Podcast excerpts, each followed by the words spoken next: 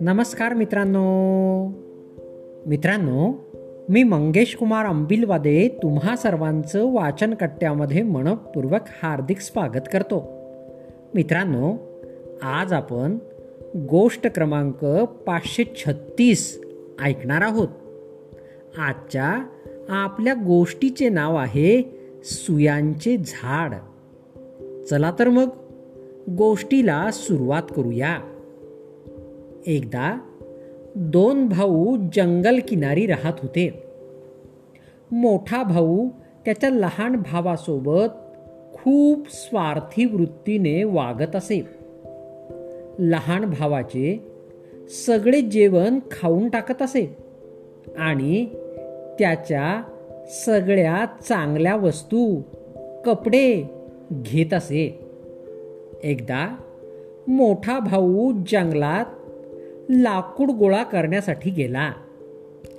एकामागून एक झाडांच्या फांद्या तोडत असताना तो एका जादुई झाडाजवळ पोहोचला. झाड त्याला म्हणाले महोदय कृपा करून माझ्या फांद्या तोडू नका. जर तुम्ही मला सोडून दिले तर मी तुम्हाला सोन्याची सफरचंदे देईन. मोठा भाऊ तयार झाला. पण सफरचंदांची संख्या पाहून तो निराश झाला.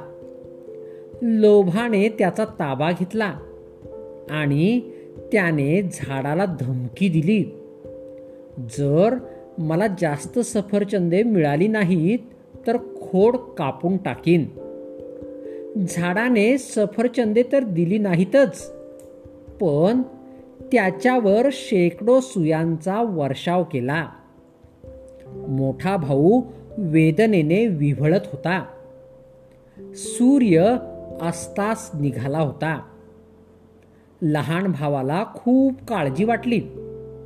तो मोठ्या भावाच्या शोधात निघाला. शेकडो सुया शरीरात घुसलेल्या तो अवस्थेत सापडला. लहान भाऊ त्याच्या मोठ्या भावाकडे धावत गेला आणि दुःखद अंतकरणाने त्याने प्रत्येक सुई त्याच्या अंगातून काढली.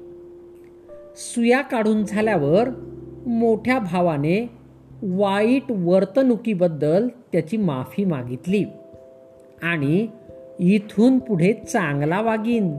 असे वचनही दिले. झाडाने मोठ्या भावात झालेला बदल पाहून त्यांना भरपूर सोनेरी सफरचंदे दिली. गोष्टीचे तात्पर्य दयाळू आणि कृपाळू असणे महत्त्वाचे आहे. कारण ते नेहमीच बक्षीस पात्र ठरते. मित्रांनो गोष्ट या ठिकाणी संपली.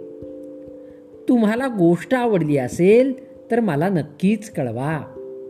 चला तर मग उद्या पुन्हा भेटूया तुमच्या आवडत्या वाचन कट्ट्यात तोपर्यंत बाय बाय.